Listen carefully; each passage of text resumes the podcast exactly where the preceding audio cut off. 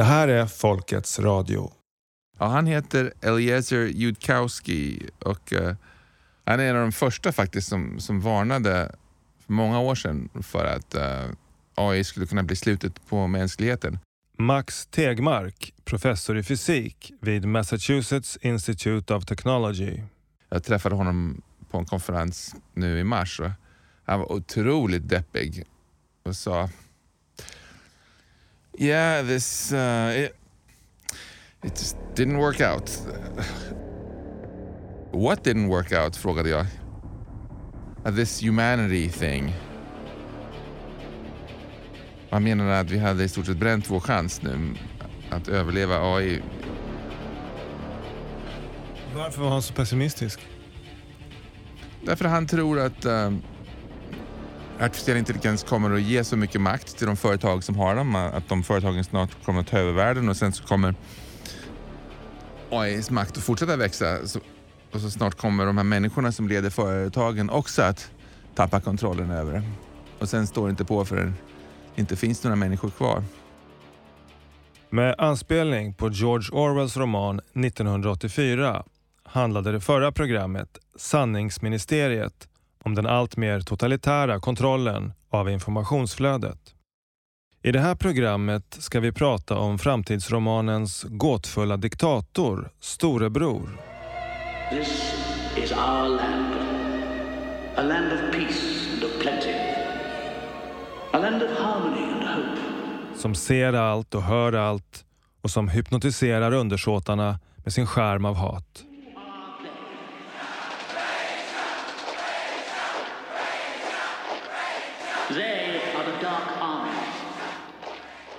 Vem är Storebror egentligen?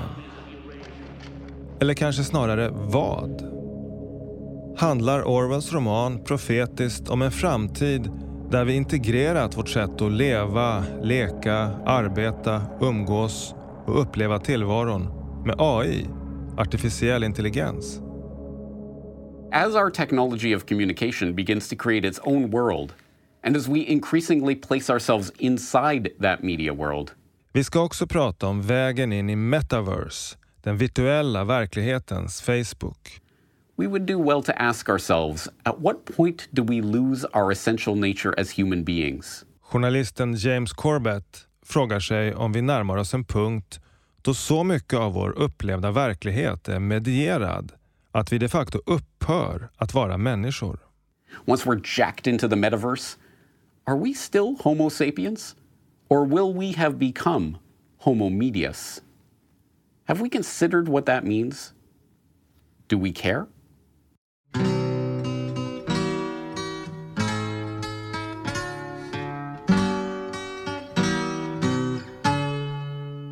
Ja, den tekniska utvecklingen har ju gått precis lika snabbt som jag trodde i boken. Med AI som blir allt kraftfullare. Nu finns det raketer som kan landa sig själva med AI. Och ganska hyfsade självkörande bilar. Och Max Tegmark räknas som en av världens ledande AI-forskare. Fem år har gått sedan publiceringen av hans bästsäljande bok Liv 3.0 Att vara människa i den artificiella intelligensens tidsålder. Jag undrar hur han ser på utvecklingen sedan dess. Ja, jag skrev ju i boken om den här tävlingen mellan den växande kraften hos artificiell intelligens och den växande visheten med vilken vi- styr den. Och eh, tyvärr måste jag säga att kraften har växt precis lika snabbt som jag gissade i boken. Men visheten har inte växt särskilt mycket, tycker jag.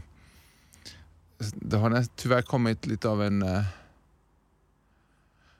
en ehm, motkampanj nu från techlobbyn som försöker övertyga folk att äh, men det här är inget farligt och vi ska absolut inte regleras. Så Jag känner mig lite, lite, lite naiv faktiskt. För, att, äh, det där borde jag egentligen ha insett tidigare att det skulle bli så. För det var ju precis så med tobaksindustrin att de efter att forskare började prata om rökning och lungcancer körde en väldigt framgångsrik kampanj för att säga nej men rökning är inte så farligt och vi vet inte.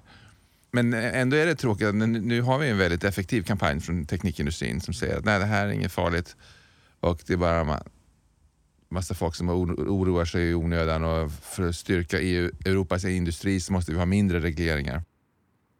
Vi sitter här nu i trädgården och tittar på körsbärsträden här. Om man är liksom hela tiden van vid snabba kickar och belöningar då kan man tycka att det händer ju ingenting, vad tråkigt. Är det liksom en sån baksida av att bli, bli beroende av, av virtuell verklighet och, och, och de här Facebook och allt det här. Att man, man, den generationen som växer upp med det, de, de fjärmas från naturen. De tycker det är tråkigt. Jag tror det. Jag har ju själv aldrig provat heroin. Så det, det,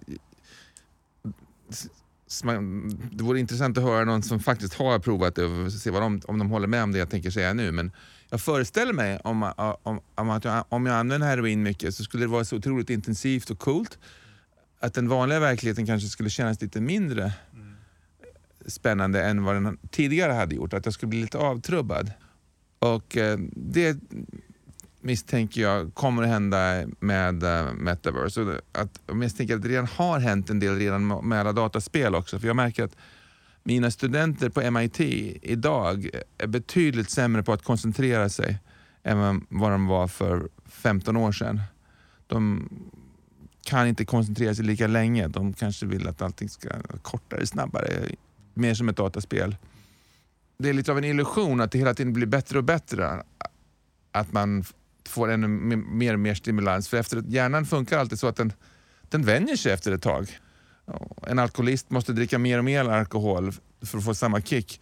Och uh, om man hela tiden stimulerar sig med ännu snabbare och intensivare upplevelser, vare sig det är porr, eller tv-spel eller, eller droger, så blir man nog egentligen inte mer lycklig. Det är väl kanske i bästa fall lika mycket som förut. Fast det där gamla, naturliga, det uppskattar man faktiskt sämre nu. Som en inflation.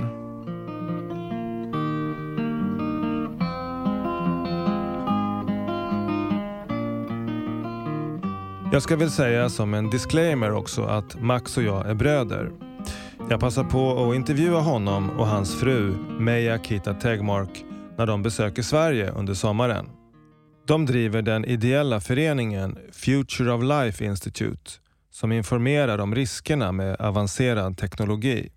So in, in 2022 we produced this um, podcast where we interviewed one of the leading uh, researchers, and we interviewed him about potential risks from artificial intelligence. Nyligen försökte de marknadsföra en podcast om artificiell intelligens. When I tried to promote this, so to, to get ads for, for the podcast, I get back the response, which is your ad has been disapproved because it talks about sensitive events. Well, is it sensitive that you know, this person is talking about existential risk from AI. Yes, but I mean, we're, we're creating these technologies. I mean, the public should know about them. Um, so, anyway, I, we were never able to promote that. Actually, it got kept getting disapproved and disapproved. You cannot, you cannot spread that word. De får alltså inte göra reklam för sin podcast och några människor som de kan överklaga för är nästan omöjligt att få tag i. it's almost impossible. I mean, I've tried for for months. Uh, you know, just as a as a you know representative of a small organization, you cannot get to a human. The only way you can actually go get to a human is to pay an ads agency like they can talk to their facebook and twitter and google representatives and sometimes it works but honestly, they've also told me that sometimes even the representatives have no power over the algorithm, so they cannot override um, the decision that is made by whatever algorithm screens these things. Utvecklingen inom AI går som ett skenande tåg bort från den naturliga verkligheten vi lever i. Nästa station heter Metaverse. Facebook is planning to rebrand itself with a new name to focus on the metaverse. But do you know what it means? And we call this the metaverse. And you're going to be able to do almost anything you can imagine. Get together with friends and family, work, learn, play, shop. Facebook-grundaren Mark Zuckerberg pratar redan om en blandning av reella och virtuella ekonomier. Den riktiga verkligheten ska flytta ihop med den virtuella. So virtual reality has come very far in the past few years. And what I mean by very far is that it can be very immersive. Som psykolog har Meja studerat människors beteende i virtual reality, på engelska förkortat VR. Uh, it's very believable. You're in this world in which you can interact with objects, you can move in space. Um, you know you have the change of perspective as you as you move. There are sensors that track your body uh, at all times and create this this reality around you.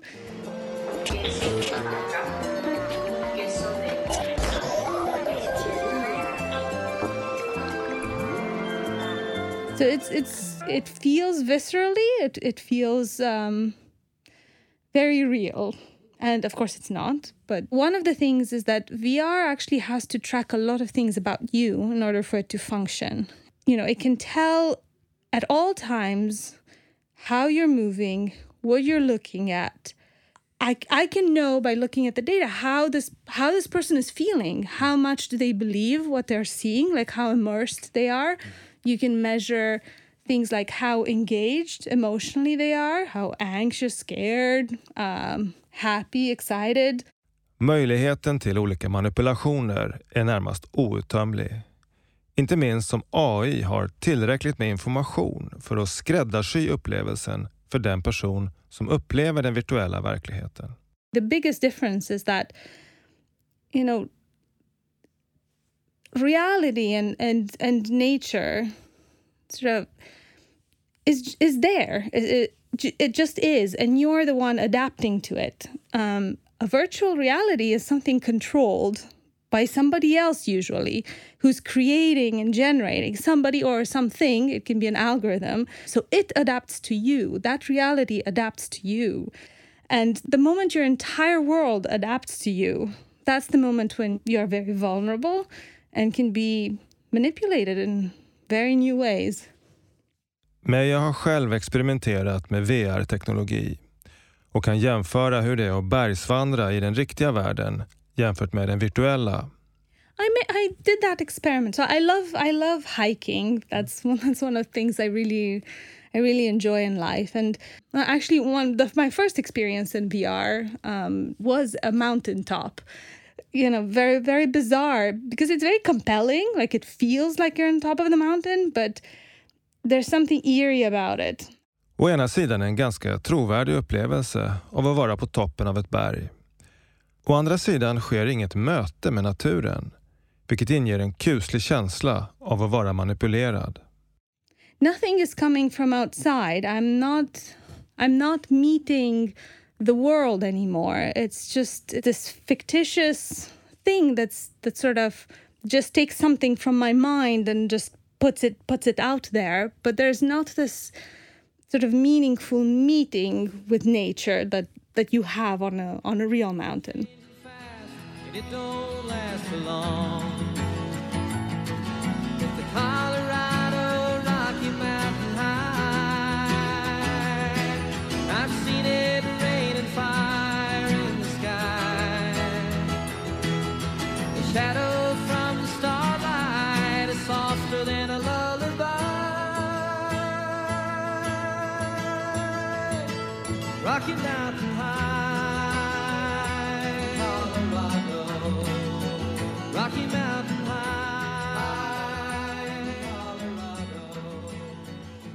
Is it something that could even resemble a little bit like, you know, this notion of a matrix that is sort of you enter in a simulation and it can be like a trap? Absolutely. I mean, the, the Matrix has been, you know, very important moment, I think, in, in sort of pop culture. I wrote my undergraduate thesis on the Matrix, and the conversation is go- is going farther than just the technology. So the technology has been around, and it can be quite useful. Like, for example, for architects, it can be quite nice to be able to see in 3D sort of the house that they have been planning and that they're building. Um, you know, it's been used quite a lot in training flights, you know, in flight simulators, pilots, and so on. But now we're talking about something quite different. It's almost like this next stage.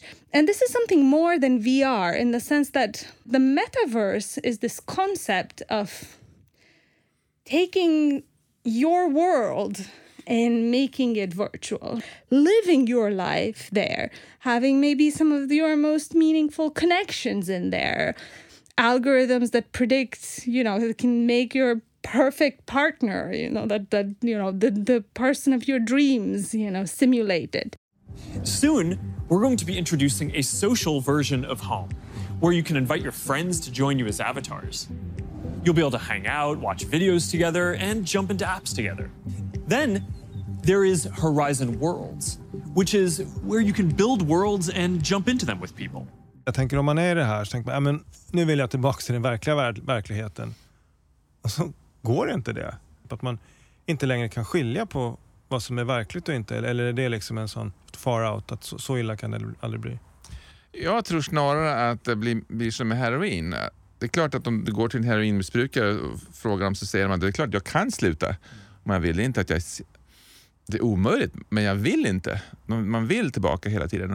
Om man har en virtuell verklighet där, man, där allting går bättre än i den vanliga verkligheten och man får massa dopaminkickar som är mer intensiva än man kan få i den traditionella verkligheten kanske man hela tiden vill tillbaka till det där. Buen día, Emilio. ¿Qué puedo hacer por usted?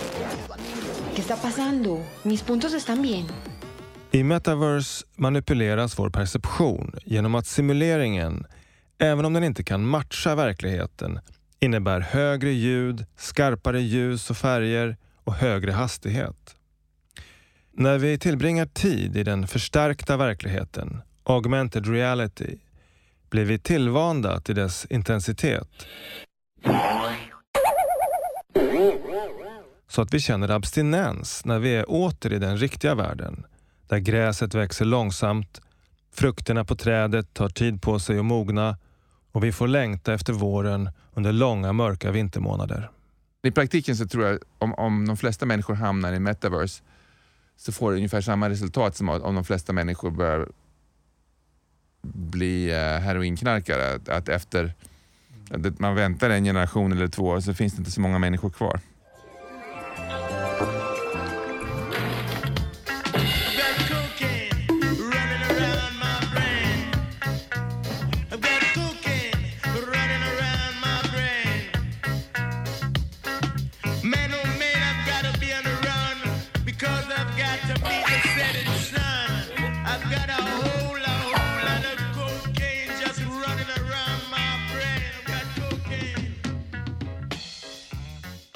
Yeah, I mean, man- manipulation is a is a topic that I find very interesting, and, and manipulation through artificial intelligence, I think, is you know is the next big frontier. Att möta hoten från AI blir nästa stora utmaning, anser hon.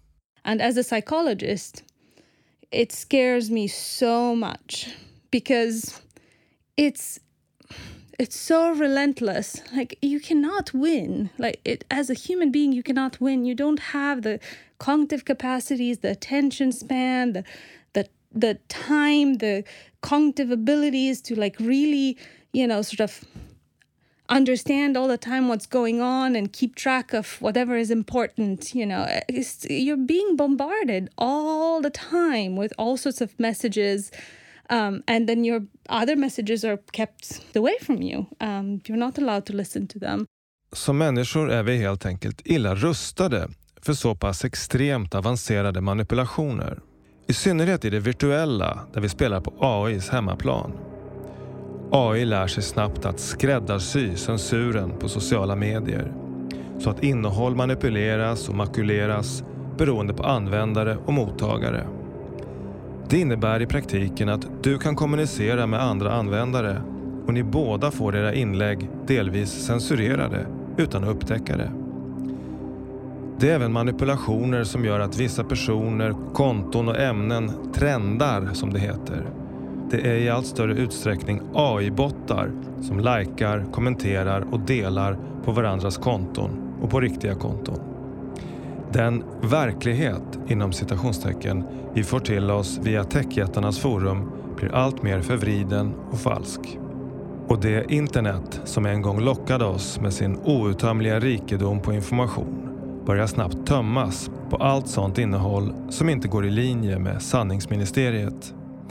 Varje dag försvinner enorma mängder sökträffar från de stora plattformarna. Och detta är bara en hint om vad som komma skall om utvecklingen fortsätter i samma riktning. I don't think humans are we definitely are not equipped to deal with what's coming. Uh, we're not equipped to deal what's here already. I, I don't think we are. Um, and what's coming is, yeah, I think it's really scary. As individuals and as a community, what can we do to to sort of not fall into this trap of the metaverse? I think there needs to be more of a cultural revolution um, around this. Uh, I think we need to really think about, you know, who we are as people and who we want to be, and also accept our our limitations and be aware of them. Um, you know, we keep having this very cavalier attitude. Oh, it's to be fine. We're to be fine. We're to do fine. No, we need protection. Um, you know, just like we protect a lot of vulnerable people in the world, uh, people who are, you know, mentally incapacitated or, you know, old or really young or really uh, unable to think for themselves. We have all these protections. Well, now we will all need those protections because compared to AI, we're little enfeebled kids. Vi har många olika mekanismer i samhället som skyddar oss från farliga saker, förbjuder vissa substanser som är beroendeframkallande, som hindrar minderåriga från sånt som kan vara skadligt. Meja anser att vi i relation till AI är ungefär som små värnlösa barn som behöver skydd. And humanity, I think, needs to learn where to draw the line and sometimes stop. You know, just say no. Uh, just say no. Men hur ska vi få de här skyddande åtgärderna på plats? Världens länder färdas som ett gigantiskt kryssningsfartyg mot FNs globala hållbarhetsmål som kallas Agenda 2030. Hållbar utveckling vill ju alla ha. Men synar man dem i sömmarna är så gott som alla hållbarhetslösningar som presenteras av teknologisk art eller bygger på artificiell intelligens. Det menar Jakob Nordangård. Han är teknik och vetenskapshistoriker och en av få som faktiskt har läst igenom de många hundratals sidor av teknokratisk prosa där de globala målen finns beskrivna. Ja, det som jag kom fram till nu, speciellt då här med the our common agenda, då egentligen, det är, det är som genomförandet av eh, Agenda 2030. Hur ska man göra det? Då, då har har jag sett det som att det är eh, som att bygga en världshjärna som ska hantera alla processer på, på jordklotet. Eller en form av eh, digital eh, kristallkula. Där man, eh, ja, man ska kunna styra världen, styra dess processer, man ska kunna analysera både bakåt och, och framåt och nuet. Innebär det då att i stort sett allting ska kopplas ihop med den digitala världen, med artificiell intelligens? Ja, alltså det är ju, det, det är ju som man, man kan väldigt tydligt se hur när man pratar om grönt så är det digitalt. Om vi tittar på EU och deras eh, Green New Deal. När jag gick igenom det så handlade all, alla lösningar som eh, när man pratar om grönt är, är digitalisering. Och det är Internet of Things. Det är sammankopplingen av alla saker sakernas internet och där då även vi som människor ska ingå till slut. Och det gör vi på, på många sätt genom att vi har våra mobiltelefoner som är kopplade till oss och, eh, och World Economic Forum pratar ju själva då i, i sina böcker om att så småningom ska mobiltelefonen flytta in i kroppen. I, I riksdagsvalet nu så om man vill rösta mot NATO så finns det väl två partier som säger sig vara emot. Finns det något parti som man kan rösta om man vill rösta mot Agenda 2030? Nej, inte något som sitter i riksdagen. Det, det, det gör det inte. För det, det genomsyrar ju allt. Och det är som eh, FNs eh, tidigare samordnare av, av Agenda 2030 sa i en intervju till, eh, jag tror det var till Sveriges Radio för precis när det här hade bestämts då att eh, Agenda 2030 är ingenting man kan säga nej till. Det är, alla länder har gått med på det här. Och eh, nu ska de bara jobba för att se till att det här blir genomfört. Oavsett vem du lägger din röst på av de sju riksdagspartierna så lägger du en röst på detta sterila teknokratibygge. En film som kom för några år sedan hette 50 shades of Grey. Riksdagsvalet kunde heta Sju nyanser av Agenda 2030. Som nu, eh, som nu blir our common agenda. Och det är, alltså, språkvalen är ju alltid, alltid spännande med det här. Hur man, hur man formar det här. Det, det, är vår, det är vår gemensamma agenda. Eh, där vi alla ska vara med och där vi alla ska tycka på samma sätt. För gör vi inte det, då är vi emot den här fantastiska utopin man vill skapa. Det har ju varnats för att artificiell intelligens kan komma att ta makten över mänskligheten en vacker dag. Vem vet? Kanske är det precis så här det skulle se ut. En agenda som syftar till att koppla ihop allting med AI. En agenda som man inte kan rösta bort. En agenda vars kritiker censureras som spridare av desinformation. Och stora AI-patrullerade plattformar som skapar allt mer av människors verklighet.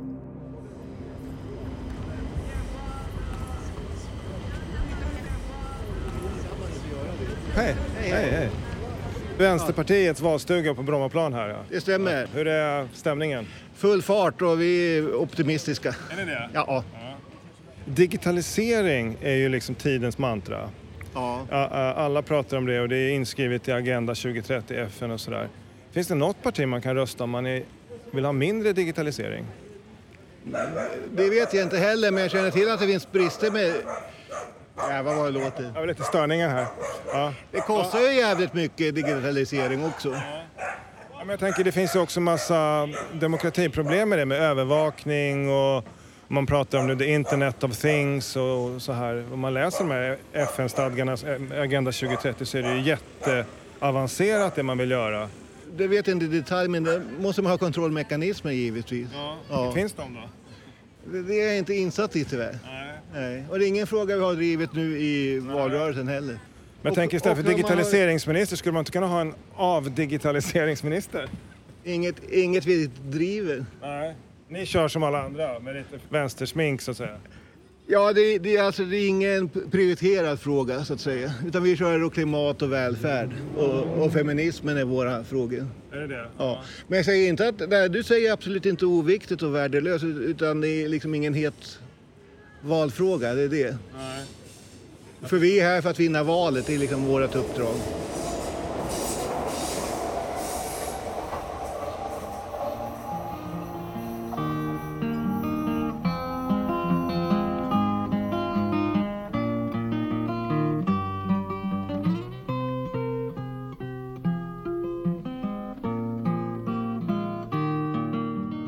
Agenda 2030 genomsyrar alla samhällets institutioner, inte minst de som sysslar med utbildning.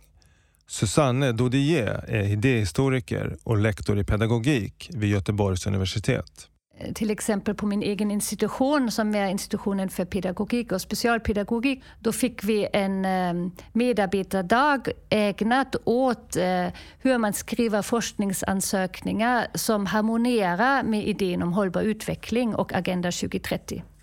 Det är nämligen så att eh, ehm, EU har ett stort ehm, forskningsprogram som heter Horizon Europe, eller Horisont Europa. Och det lanserades förra året och eh, majoriteten av all EU-finansierad forskning ehm, finansieras via det här projektet som har som sitt grundtänk ehm, att forskning ska bidra till hållbar utveckling. De har ehm, punktat upp olika områden som man ska beforska då.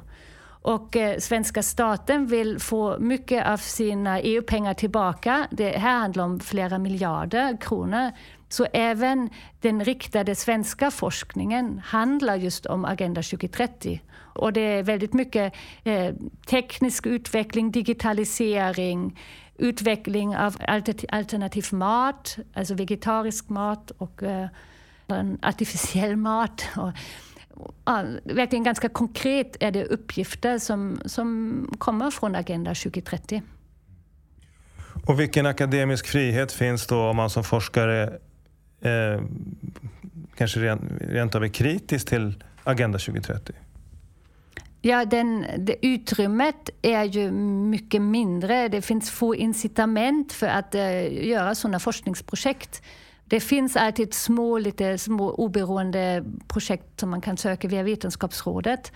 Men eh, antalet eh, möjligheter där minskar ju och eh, de som är mest konkurrenskraftiga forskare, det är de som söker inom de här stora EU-projekten, för det är där pengarna ligger. Så är man beredd att forska någonting som handlar om Agenda 2030 så är chansen större att man får forskningsmedel, man får större genomslag på grund av att man har bättre resurser. Så det styrs ganska mycket. Det betyder inte att det är omöjligt att göra något annat, men man gör det då med mycket mindre resurser.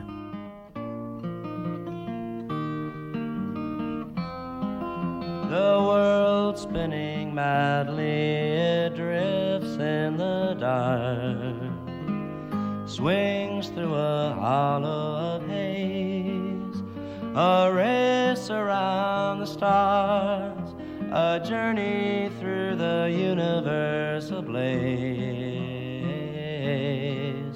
with changes.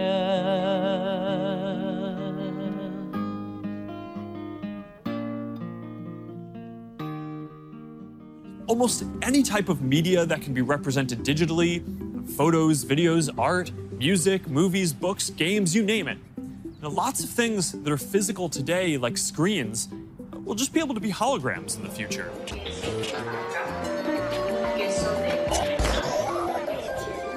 Vad som också är kännetecknande för det virtuella är att det kulturella utbudet blir fragmenterat i olika metanivåer som fjärmar oss från verkligheten filmer som handlar om leksaker som är baserade på filmer som i sin tur är baserade på tecknade serier.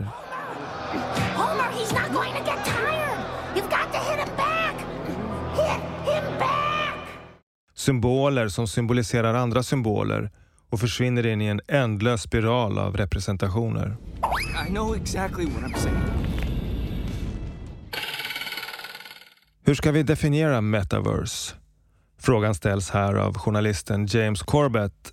It's been suggested that the metaverse is not a space, but a time.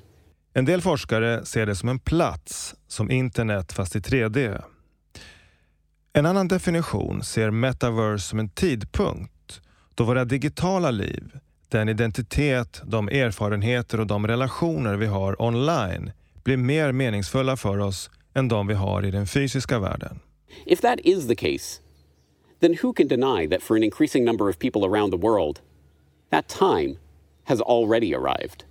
Um, there's this recent Pew Institute poll that um, asked people, you know, what what brought meaning to their lives, and it was very depressing. Only seven percent said that nature played a meaningful role in their lives. That is very sad.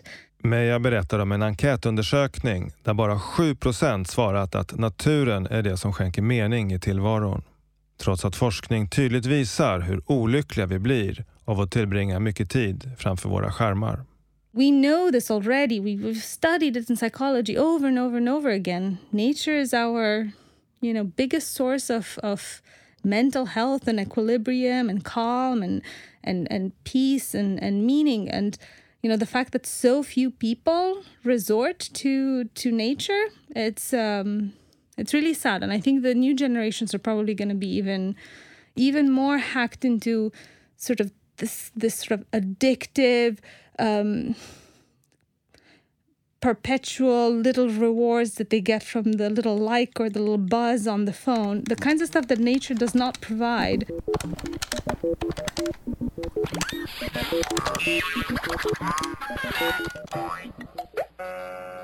I takt med att vi tillbringar mer och mer tid i den simulerade verkligheten urholkar vi förmågan att skönja tillvarons mer subtila nyanser.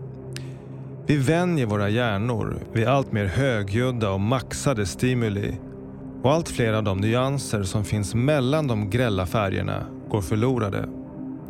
Författaren James Reed, som skriver på bloggen Technocracy News, har påpekat att simuleringen utelämnar alla de saker som vi redan har fått svårt att se och förstärker därmed avtrubbningen och i förlängningen vår blindhet för verklighetens finstämda detaljer det är ju otroligt beroendeframkallande. Alla, alla vi föräldrar som har barn vet ju hur beroendeframkallande dagens spel är och telefonmobiler och hur svårt det är att få barnen att lägga bort dem. Om man då istället tar till virtuell verklighet som stimulerar alla fem sinnen, och är ännu mer optimerat och smart och så, så det, kan, man, kan man tänka sig att det blir väldigt lätt att, att fastna i det där och att få mycket mer dopaminkickar än, än man kan få i vanliga livet. Precis som med heroin. You will own nothing and you will be happy. You will own nothing and you will be happy. På sätt och vis påminner det mig lite grann faktiskt också om uh, hur uh, folk förr om åren i Sverige kanske sa till fattiga bönder att ja, det är klart att ni aldrig kommer att bli rika i det här livet men, men jobba hårt på åker nu så kommer ni få ett mycket bättre liv efter att ni dör istället. Då kommer belöningen. Det känns lite som det nu också, att ja, vardagslivet kanske kommer att vara skit, men i metaverse, där kommer du kunna uppfylla alla dina drömmar. Paradiset? Det blir ditt paradis, ditt digitala paradis. Och, så att, så, om, man, om man föreställer sig att man går i, fra, i framtiden in i ett rum och så ligger någon snubbe och dreglar där med med någon sorts ansiktsmask på och med VR-glasögon och VR-hörlurar och har inte rört sig på tio timmar. Tycker du det skulle kännas som att de är i paradiset? Mm. Eller, eller skulle det mer kännas ungefär som du ser en knarkare ligga på, sitt, på ett rum? Kommer det att göra mänskligheten lycklig? Absolut inte.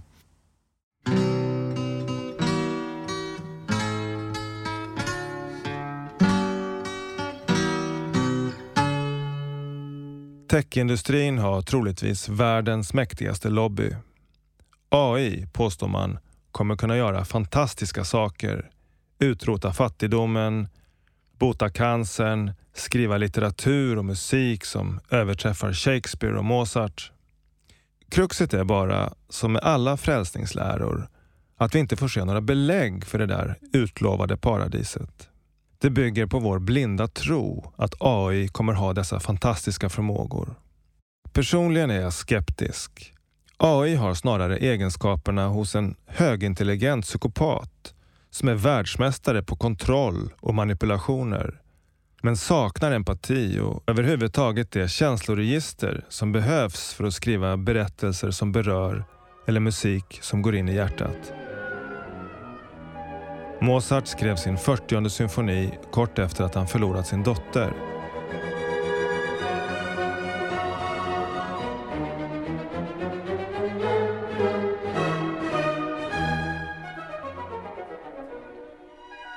AI kan såklart imitera Mozarts musik, men kan aldrig till fullo förstå den och därför aldrig skriva den i original.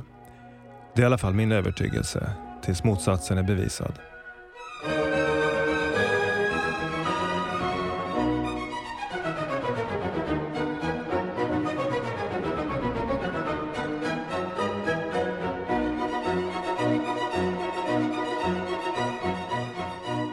Och så har vi det där löftet om att man ska kunna tanka ner sitt medvetande på en dator och därmed överleva den biologiska döden. The knowledge we have is growing and uh, we have this whole field of biotechnology where we're gaining the means to reprogram our biology just the way we reprogram our cell phones. AI-gurun Ray Kurzweil, som tidigare var hög chef på Google, har förutspått att människor blir hybrider år 2030 då den mänskliga hjärnan kopplas upp till molnet.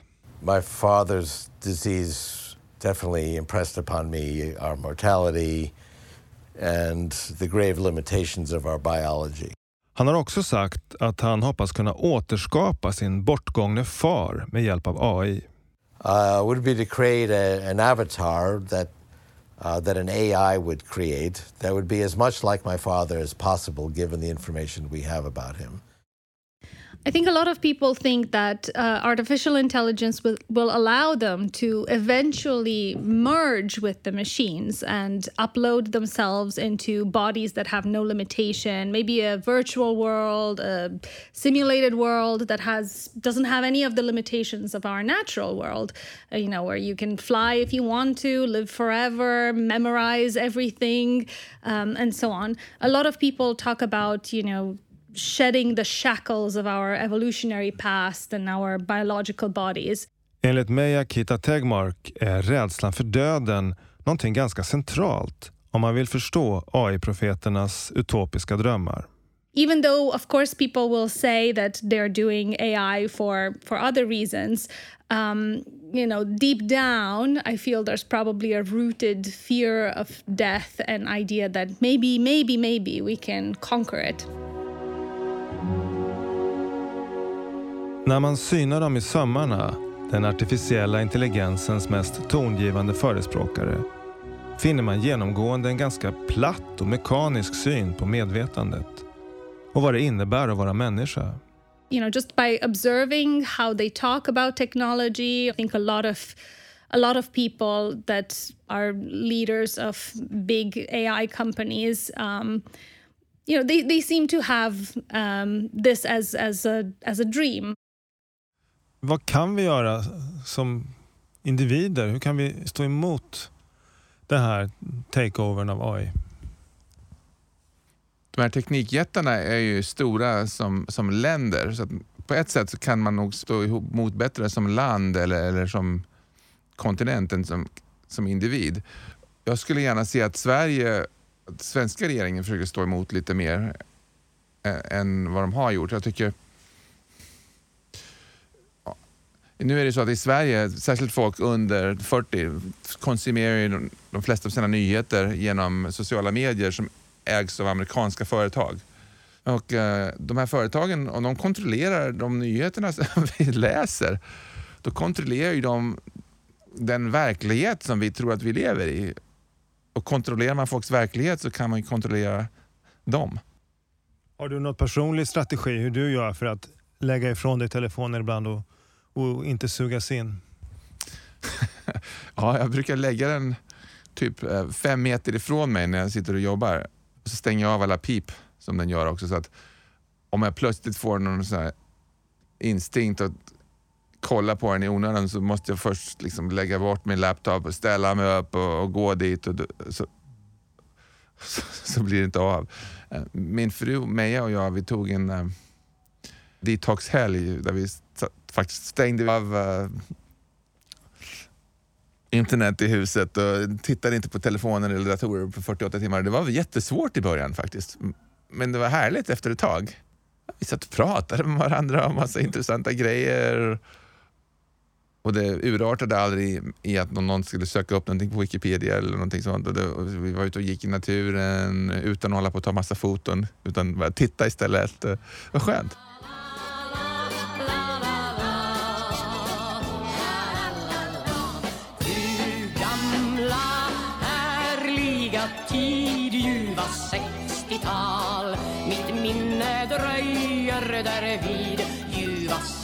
1990-tal Då levde ännu den stora kärleken.